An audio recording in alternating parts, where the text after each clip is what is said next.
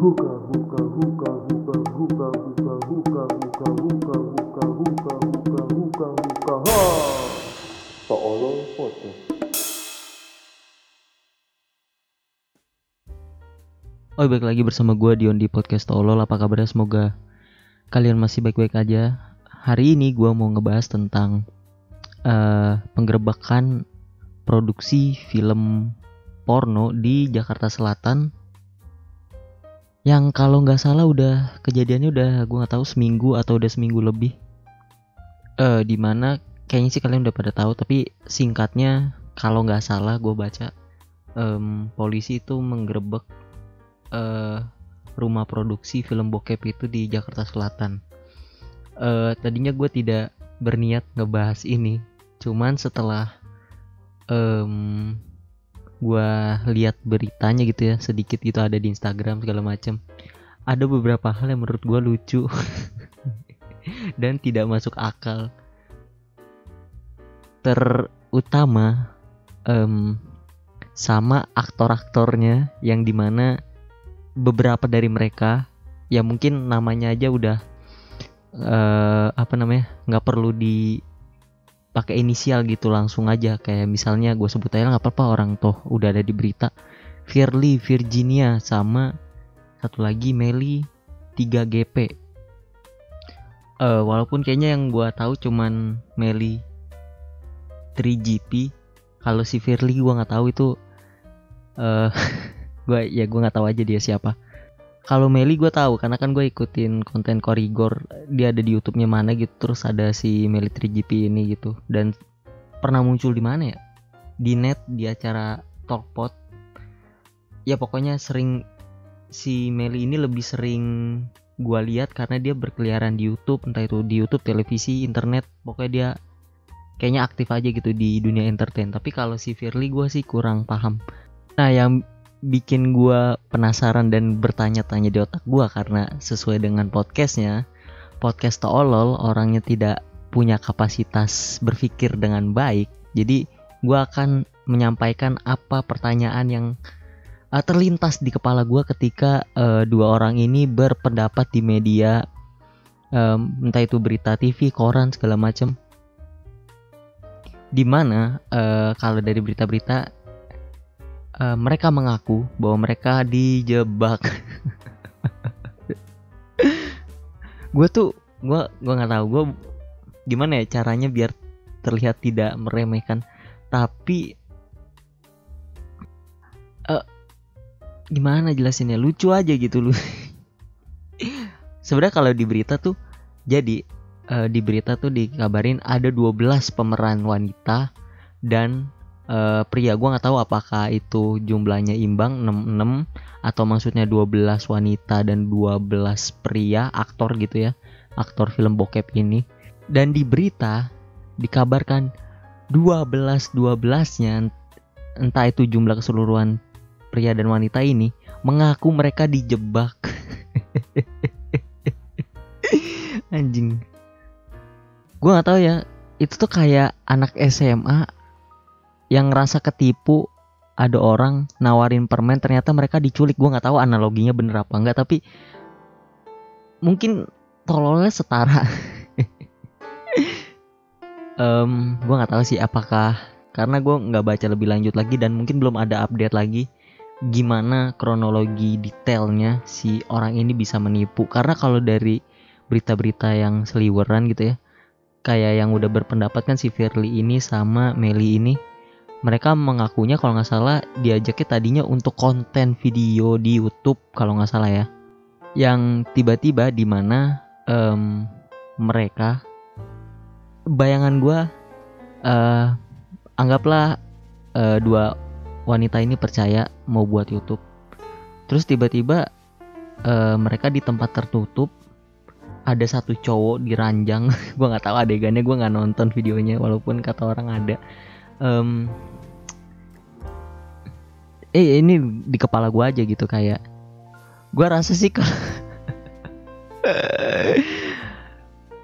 gue percaya kalau wanita itu mungkin gue masih bisa lebih percaya kalau cewek eh kejebak sama hal kayak gini. Tapi gua nggak percaya sama pemeran cowoknya tau gak sih? Gua rasa kalau di nggak dibayar gitu ya cuman eh, lewat brosur-brosur atau web-web eh, mencari volunteer pemeran tanpa bayaran gua rasa eh, pria ini tuh tidak perlu dibayar. Ya mungkin itu stereotip gua terhadap cowok. Karena kalau gue ditawarin film kayak gitu kayaknya boleh juga ya ampun astagfirullah. Sampai mana tadi ya em, cowoknya juga deh. Nah gue takut diserang. Eh, diajak syuting terus tiba-tiba ya syutingnya di kamar ini ya mungkin di hotel atau oh rumah produksi kan udah.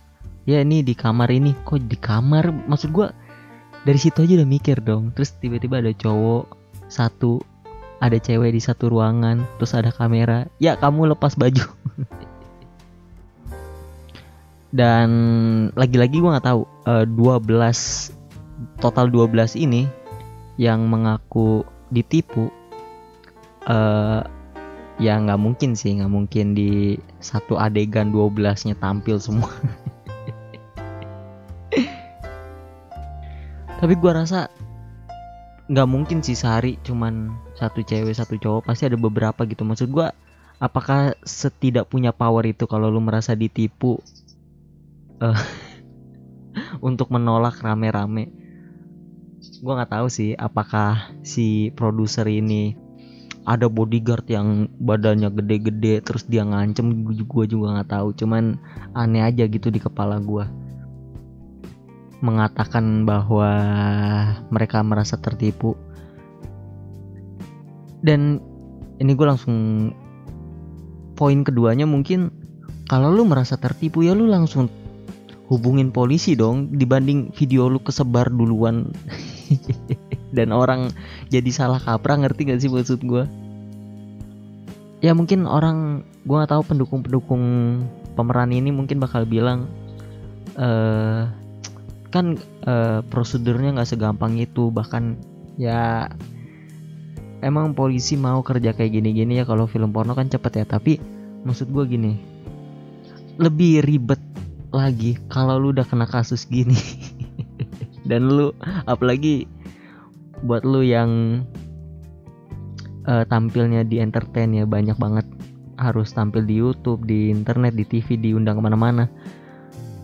Lu kan jadi di cancel culture ya. Dan ini mungkin agak melenceng, tapi ini membuktikan bahwa sekali lagi di mana cowok tuh posisinya sangat tidak diuntungkan maksudnya. ini kan yang lewat berita kan si Firly yang menyuarakan, si Meli intinya cewek lah yang merasa dijebak. Coba kalau eh, beritanya ya misalnya pemeran cowoknya gua dah Dion merasa terjebak. Emang lu yang baca berita percaya cowok terjebak film bokep? Nggak ada yang percaya men. Tapi kalau cewek semua berpihak udah eh jadi itu sih pertanyaan gue maksud gue kalau lu udah merasa terjebak dan 12 orang ini mungkin udah ketemu berdiskusi gitu kan. Ya mengadu ke polisi dong bangsat. Maksud jangan santuy-santuy digerebek terus bilang terjebak di gimana sih gua? Kan lebih ribet harus klarifikasi video bokep lu dibanding aneh aneh. Tapi sekali lagi jangan anggap serius podcast ini gue tuh takut gue takut.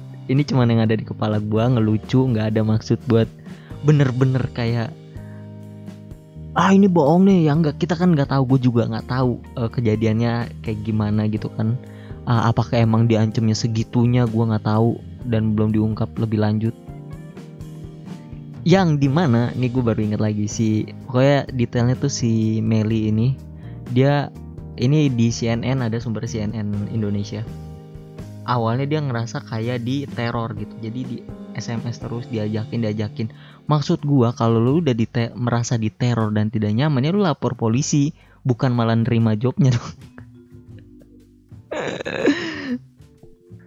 atau ya lu tinggal spill di internet sekarang.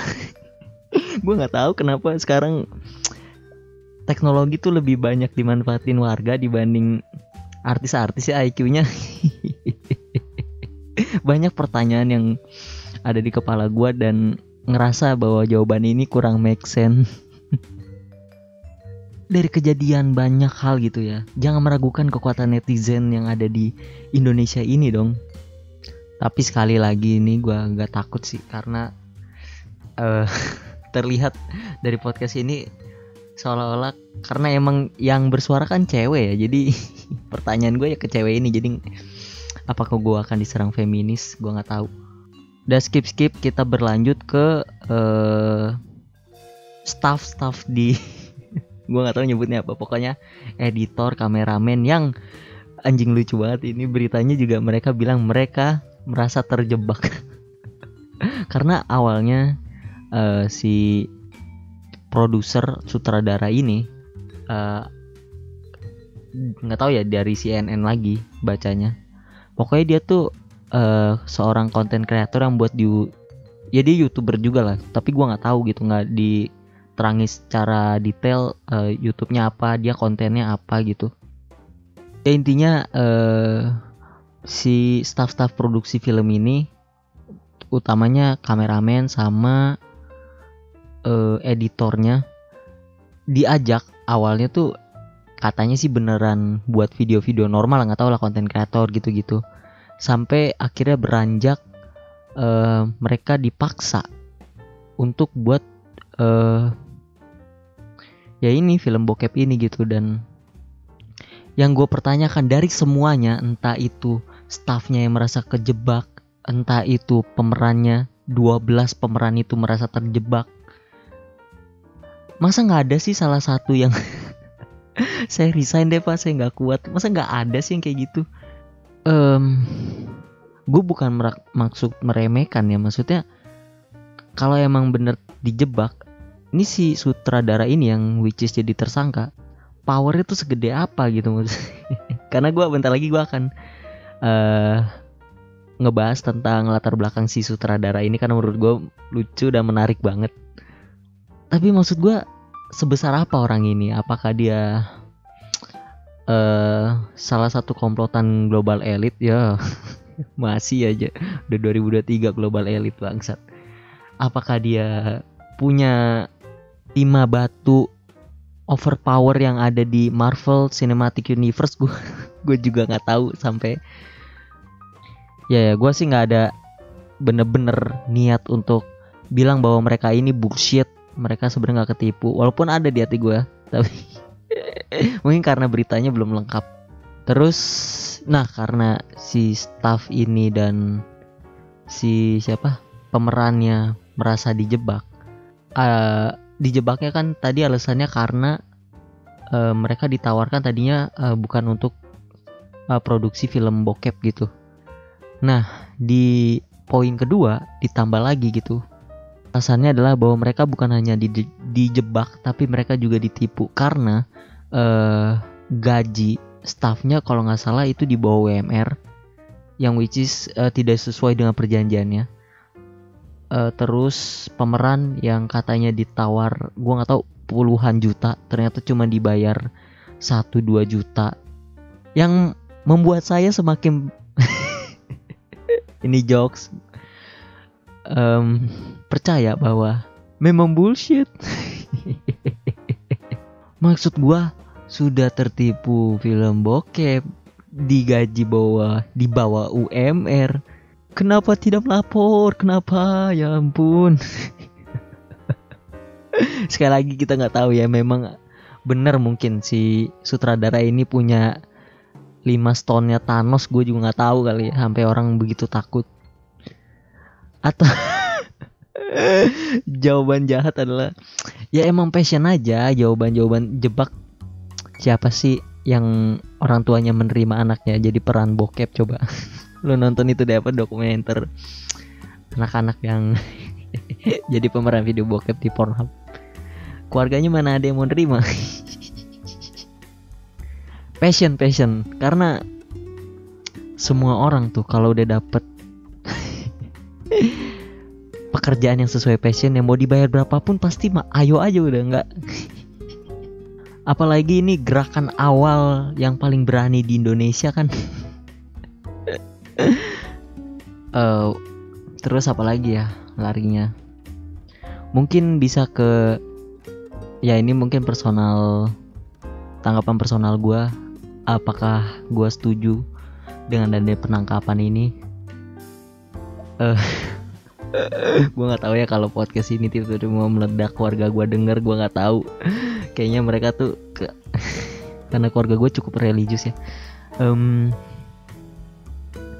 saya sebagai manusia normal yang punya syahwat dan menghindari zina tentu saya butuh konten-konten seperti ini. Maksud gua ayolah kalian yang eh, bukan bilangnya bukan suka sih apa ya? Yang pengen memenuhi kebutuhan biologis kalian dengan nonton ini sebagai bahan maksud gua ada kalanya kita pengen nonton produk kita tapi nggak 144p juga anjing. Ya karena ya lah ngaku aja. Capek lu pasti. Ada hasrat gue tuh pengen nonton warga lokal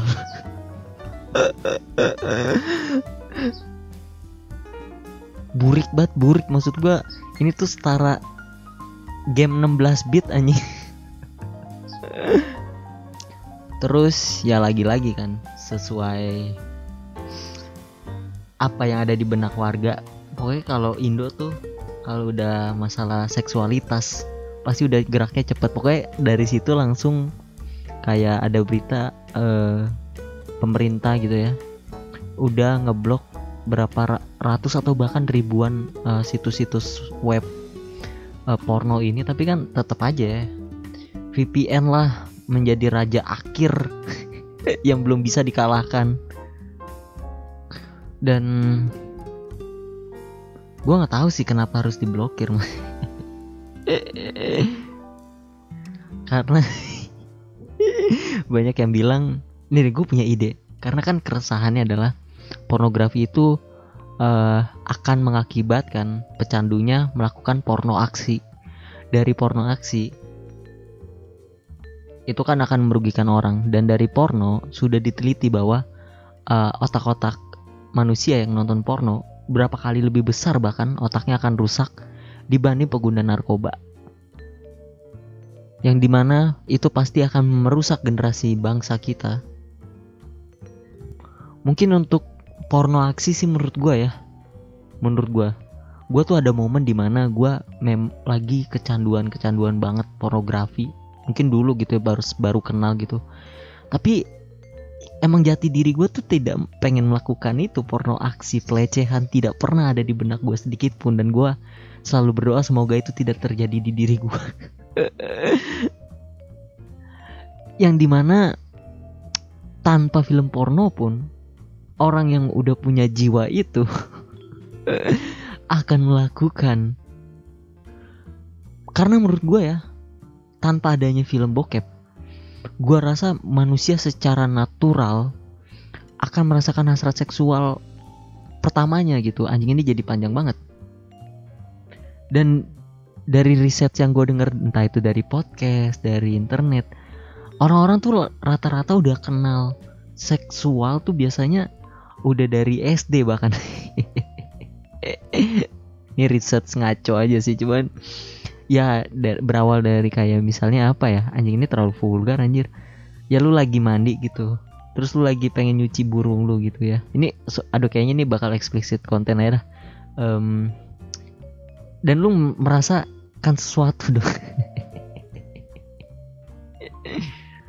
Walaupun memang ada orang yang mungkin eh sampai mungkin bahkan dia sampai dia sudah puber pun nggak kenal seksualitas nggak kenal masturbasi gitu. Tapi rata-rata ya dari lingkungan gua bahkan banyak yang kenal apa ya kenal masturbasi itu secara alami gitu mas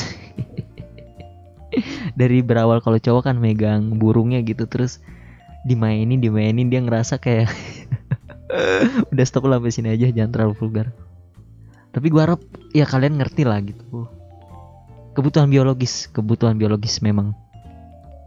Sampai akhirnya eh itu balik lagi ke diri orangnya memang. Maksudnya kontrol dirinya sejauh mana gitu. Emang ada orang yang ya udah rusak aja nggak bisa kita kontrol gitu.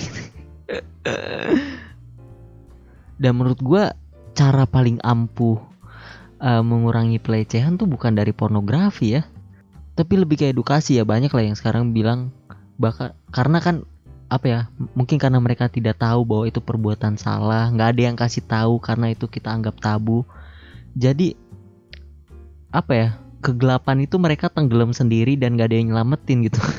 Eh ah balik lah. Nggak nggak, udah udah terlalu auto topik Eh, balik ke topik yang tadi. Ke eh, penangkapan atau penggerbekan porno produksi film porno ini yang di mana saya banyak curiga dengan eh, apa namanya ungkapan-ungkapan bahwa mereka terjebak itu saya tidak percaya. Terus mungkin gua akan baca satu kutipan. Eh, ini kutip CNN, CNN Indonesia si Meli ini bilang aku awalnya juga nggak mau tapi dia maksa banget. Dia lebih ke teror karena telepon terus menerus nggak berhenti dengan nomor yang berbeda. Bahkan Meli 3GP dirinya hanya diberi bayaran sebesar satu juta untuk memerankan satu judul film buatan rumah produksi tersebut. Sebenarnya dari kata eh mana tadi? Awalnya nggak mau berarti gua asumsikan si Meli ini tuh udah tahu gitu. Maksudnya eh, dia akan memainkan adegan seperti apa. Terus dia lanjut bilang eh, cuman dia cuman main satu episode eh, terus dia trauma main di situ karena eh, jam kerjanya jam kerjanya anjing. Dari jam sa- 11 siang sampai jam 3 pagi anjing. Masuk angin lah. Kalau disuruh telanjang jam sampai jam 3 pagi bangsat. Disuruh main di situ dan dipaksa mainin adegan yang disuruh bla bla bla bla. dia sempat ngajak aku oh nih yang mana tadi? Kemarin kan ada yang bilang dibayar 10 juta sampai 15 juta tapi nyatanya aku cuman dibayar 1 juta Oh terus abis itu baru yang tadi. Aku cuman satu episode trauma main di situ. Ya trauma karena bayaran ya kan? Bukan karena adegan. Terus anjing eh tiga hari mungkin gua asumsikan satu hari satu episode. Ti- kejar tayang bangset tiga hari bayar cuma 5 juta. Tiga hari. Lah gimana nih? Nawarin tiga hari 5 juta tiga hari 7 juta kok lebih banyak tiga hari anjing terus oh ini ada lagi oh ada satu lagi nih namanya terungkap Zafira Sun yang juga terlibat sebagai pemeran merasa ditipu oleh sutradara I sebab dalam prosesnya tidak sesuai dengan kesepakatan yang dibuat. Zafira diketahui terlibat sebagai pemeran untuk empat judul film. Sebagai pemeran, ia mengaku mendapat bayaran sebesar 1,5 juta hingga 2,5 juta. Sesuai dengan kesepakatan awal bahwa pihak Irwansyah tidak melakukan edit karena dari awal itu ada screening dan mengaku punya legalitas dan fakta di lapangannya tidak ada edit sama sekali. Lah gimana merasa ditipu? Awalnya bukan film bokep berarti lu emang tahu dong ini film bokep gimana sih? Di sisi lain selebgram anjing ada lagi. Ini gua nggak usah gua sebut nama nih ya nggak apa-apa lu udah ada berita ya fuck lah Caca Novita mengaku dirinya tak mengetahui bahwa film yang akan diperankan merupakan film dewasa. Total ada dua judul film di mana dirinya terlibat di dalamnya anjing. Kalau lu lu nggak tahu itu film dewasa tapi lu mainin dua episode anjing. Lu Alah satu episode apa? Prolog perkenalan. Nggak ada adegannya gimana sih? Bingung gua. Ini lucu banget ya Allah ini sumpah ini dikutip si kayaknya si siapa nih? Caca Novita ini bilang saya nggak mengira kalau kayak gitu. Intinya ditawarin saya pikir kayak film pintu berkah.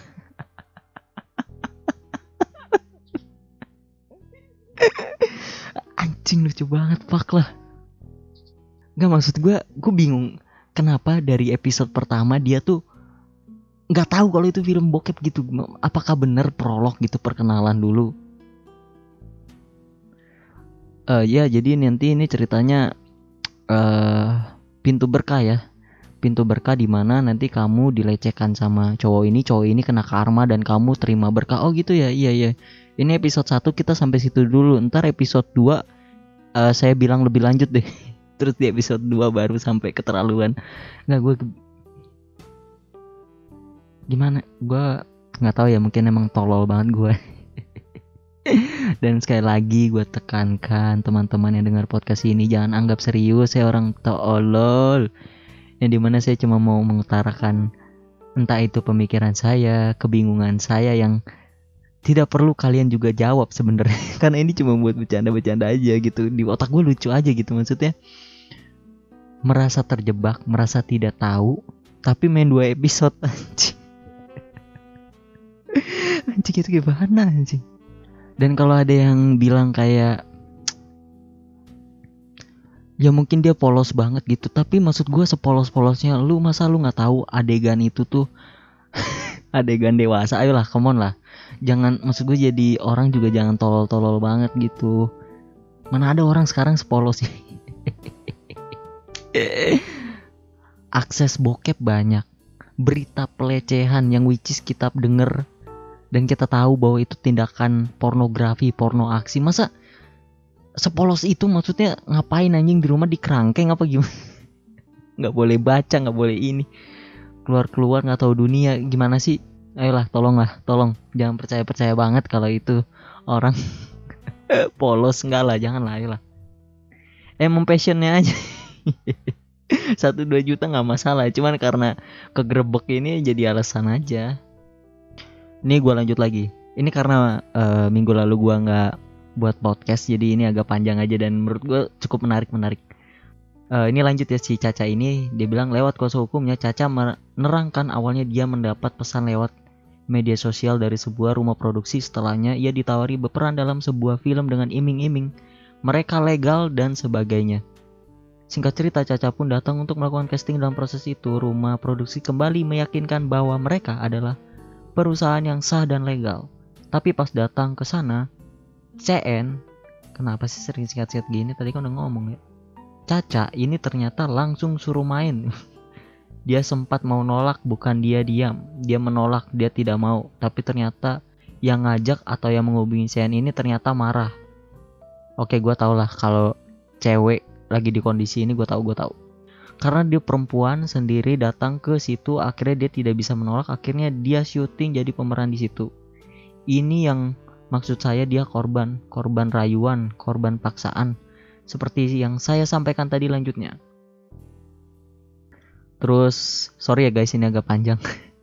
Oh ini uh, Fatra Ardianata pemeran pria men. Ini ada penjelasan pria nih yang terlibat mengungkap awalnya ia ditawari pekerjaan untuk berperan dalam sebuah web series. dalam bayangannya kata Fatra, ia berpikir web series itu akan ditayangkan di televisi nasional, namun pada kenyataannya ia justru diminta untuk berperan di film dewasa. Satu lagi, kita dibilang ini film legal, berbadan hukum, punya pengacara pribadi, saudara I. Dia bilang ini berbadan hukum legal jadi kita coba memainkannya karena kita otak. Karena kita otak kita digiring opininya ini legal. Loh nggak usah takut main film-film ini seperti itu tutur dia. Patra pun terlibat setidaknya dalam beberapa judul film salah satunya diketahui berjudul Keramat Tungak anjing. Ada judulnya lucu banget lagi. Namun selainnya ia memilih keluar karena merasa tak cocok memang nggak mau lanjutin lagi karena mungkin sudah nggak cocok untuk dimainin. Kalau saya sih udahlah. Pesinetron Ujang Ronda ternyata juga terlibat dalam pembuatan film Keramat Tunggak oleh rumah produksi ini. Dalam film itu ia berperan sebagai WA Ujang.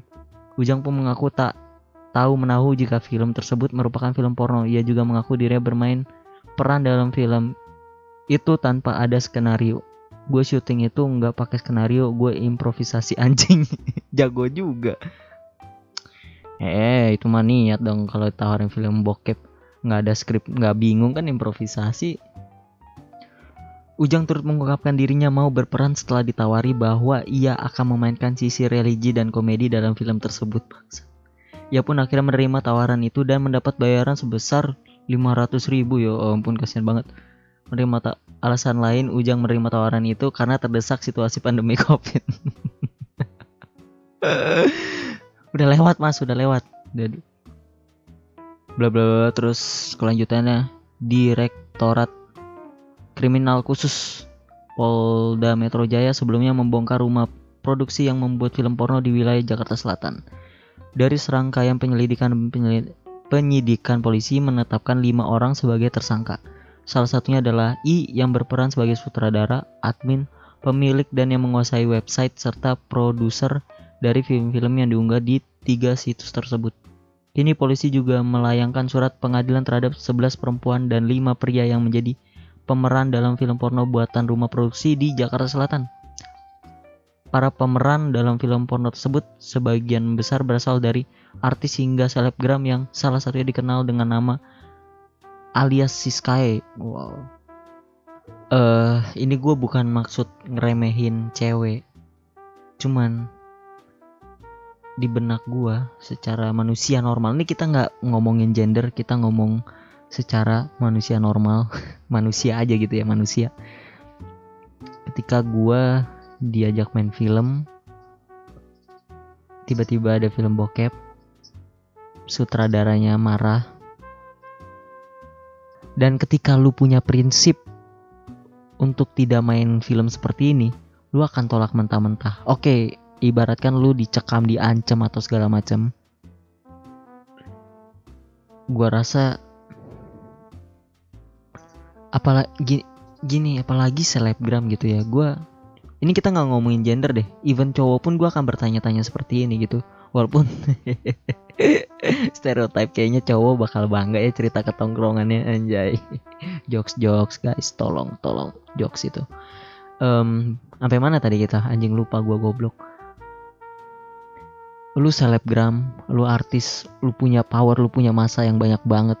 Kenapa nggak ngelapor gitu? Maksudnya nggak cerita di sosial media gitu sampai harus begini baru bilang dijebak. bingung gue, jujur bingung gue. Terus uh, ibaratkan kan tadi bisa dibilang si sutradara ini bilang dia uh, legal apa dia punya orang dalam dia oke okay, image dia adalah orang berkuasa. Tapi menurut gue kalau dia orang berkuasa dia nggak mungkin bikin video gitu ngumpet-ngumpet. Harus ke tempat yang terselubung begitu nggak mungkin dia dan pertanyaan gue lagi ini pertanyaan tolol aja gitu. Kenapa bisa ditipu ya kenapa bisa ditipu gitu? Maksud gue lu punya banyak research gitu. Di internet udah banyak lu bisa cari nih orang uh, apa di internet dia tuh siapa. Kalau emang nggak ada identitasnya jangan terima aja udah gitu. Maksudnya sutradara nggak jelas ngapain lu tri atau paling nggak lu lihat portfolionya dia dulu gimana gitu. Nggak asal kerja aja gue gue juga nggak tahu sih maksudnya kerja di dunia hiburan entertain atau dunia apa industri perfilman tuh kayak gimana prosedurnya. Tapi bukannya yang namanya dunia kerja tuh bukan cuman lu nya aja kan? Maksudnya bukan cuman lu yang di research buat jadi karyawan gitu istilahnya kalau misalnya di kantor biasa gitu. Tapi lu juga research perusahaannya gitu. Jadi lu punya bayangan nanti di sana seperti apa gitu. Masa I don't know gue nggak tahu lah bingung gue cukup bingung. Karena sekali lagi uh, memang dari beritanya pun belum diselidiki lebih lanjut lebih detail. Per tanggal berapa nih? Bentar ya. Per tanggal 25 September which is hari Senin uh, belum ada update lagi uh, bagaimana si sutradara ini uh, memanipulasi dan um, kok jadi serius ya? Padahal kan podcast bercanda. Ya tapi ada poin seriusnya lah gimana uh, si sutradara ini apakah bener sepowerful itu uh, sampai uh, pemeran-pemeran bahkan pekerjanya juga ngerasa ditipu dan gak bisa speak up gue juga bingung. Mungkin nanti ada penjelasannya lebih lanjut dan bisa diselesaikan secara secara damai. Walaupun di benak gue gue masih berharap semoga produksi film bokep Indonesia tuh legal. Dan dibanding lu harus ngeblokir ngeblokir situs web luar lu harus nge-shutdown produksi uh, bokep lokal yang baru mau merintis. Lebih baik difasilitasi menurut saya kayak di Ayomi gitu maksudnya oke lu buat situs ini eh, kita bantu juga gitu. Maksudnya webnya kita bikin sedemikian rupa supaya anak-anak eh, nggak bisa ngakses kayak membership foto KTP keamanan situs webnya nggak biar nggak bisa apa ya konten-kontennya nggak bisa disebar. Dipersulit aja buat bocah-bocah gitu maksudnya. Dipersulit buat bocah-bocah dipersulit buat kaum kaum miskin karena kalau kaum miskin kan nggak punya duit akhirnya melecehkan. Kalau membership kan pasti mereka bayar konten punya duit even kalau mereka nggak mau pakai tangan mereka sendiri mereka bisa nyewa. Gitulah tolong.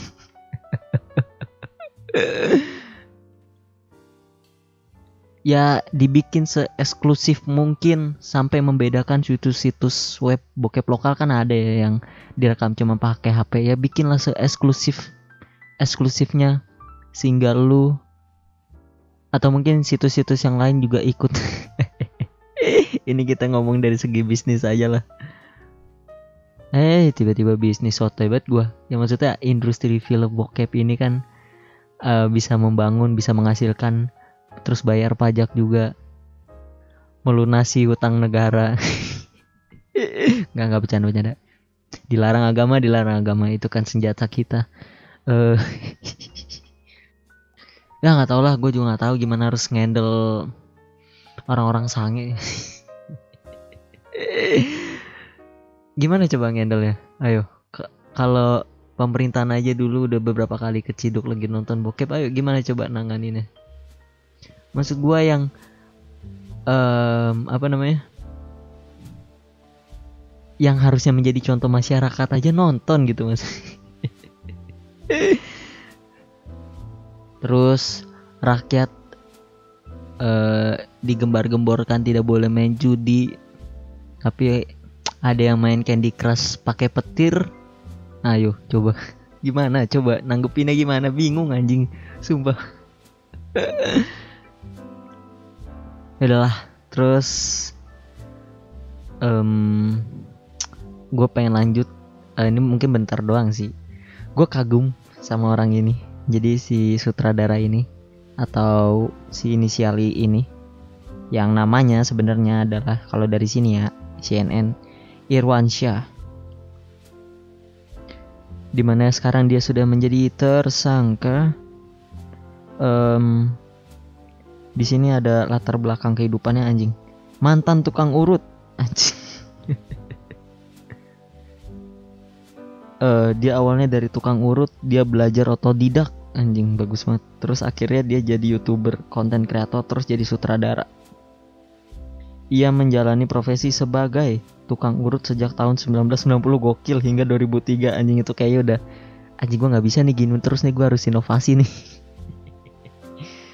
I lantas beralih profesi menjadi pemulung kertas hingga tahun 2006 terus singkat ceritanya lagi kemudian I kembali menjajal profesi baru sebagai seorang wirausaha penampung kertas di tahun 2006 hingga 2009 anjing udah bagus padahal karirnya. Eh, setelah bar- setelahnya barulah I mulai menjajal dunia entertainment. Nah ini nih. Kesalahan keputusan yang diambil. Bahkan kata Ardian di tahun 2016 hingga 2020 ia sempat membuka agensi dan kelas acting.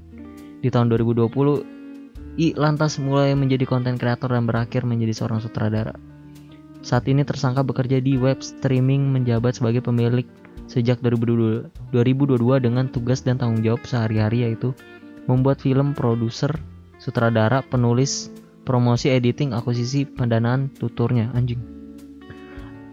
Ardian turut membeberkan inspirasi I selaku sutradara dara- dalam memproduksi film diperoleh dari pengalamannya menonton berbagai genre film. Dari pengalaman nonton film gitulah, pengalaman dia nonton film gituan, pengalaman dia nonton komedi juga dulu kan ada. Oh makanya tadi dibilang ada adegan komedinya anjing itu unik loh, unik banget men. Film bokep yang menampilkan aksi-aksi komedi. Emang ada coba di Pornhub mana ada anjing. Ini unik men, harusnya disupport ini. Salut sih gua, salut. Di mana dia dari awalnya tukang urut, terus eh, jadi apa tadi yang ngumpul-ngumpul kertas jadi pengusaha kertas. Gua rasa pas dia di pengusaha kertas dia udah mencapai titik tertingginya dia. Sampai dia mencari apa ya men-challenge dirinya ke tahap yang lebih gede. Eh, mungkin dia suka aktor apa segala macam terus akhirnya dia konten kreator dia belajar itu. Sampai akhirnya dia tadi kalau nggak salah buka kelas acting jadi gua asumsikan orang ini umurnya mungkin 40-50 tahun. Ketika dia sudah mungkin udah makin tua terus di tahun 2022 generasi dia nonton generasi Z yang bilang ikutin passion lu hidup bentar lagi. Yang which is ngena banget di dia anjing umur gue 50-an kalau gua nggak ngelakuin passion gue gimana? Yang passion ini selama ini dia terkurung habis-habisan. Akhirnya dia berjuang ngumpulin duit dari pengusaha kertas terus dari kelas-kelas acting. Dia buka passionnya dia lu bayangin coba usahanya dia buat bangun produksi film ini. Dana-dana yang which is mungkin belum bisa bayar full ke talent-talent. Cuman obrol-obrol janji dengan harapan nanti gue bisa lebih besar dari ini gue bakal bayar lu tuntas curahan keringatnya tiap hari takut kegrebek modal uang yang udah dia kumpulin modal kamera modal materialnya. Sampai akhirnya dia kegrebek jadi tersangka. Respect. Buat anjing jiwa bisnismennya tinggi loh nih orang. Dan sebagai seniman anjing menurut gue dia seniman sih. Gue gue penasaran nonton film yang tadi apa tuh namanya? Tunggak tunggak di mana itu bokep komedi anjing gue penasaran sih. Ya cobalah yang ada linknya tolong. Udah segitu aja podcast kali ini. Pokoknya kesimpulan anjing kalau ngomongin bokep jauh banget sampai 40 40 menit anjing. Karena emang banyak kejanggalan aja. Tapi intinya adalah em, Habis bercanda, bercanda kita yang serius lah. Eh, Intinya adalah Semoga bokep legal di Indonesia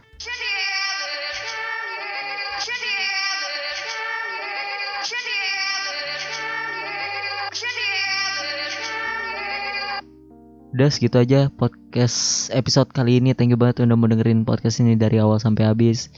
Uh, have a great day. God bless you. See you next time. Bye bye.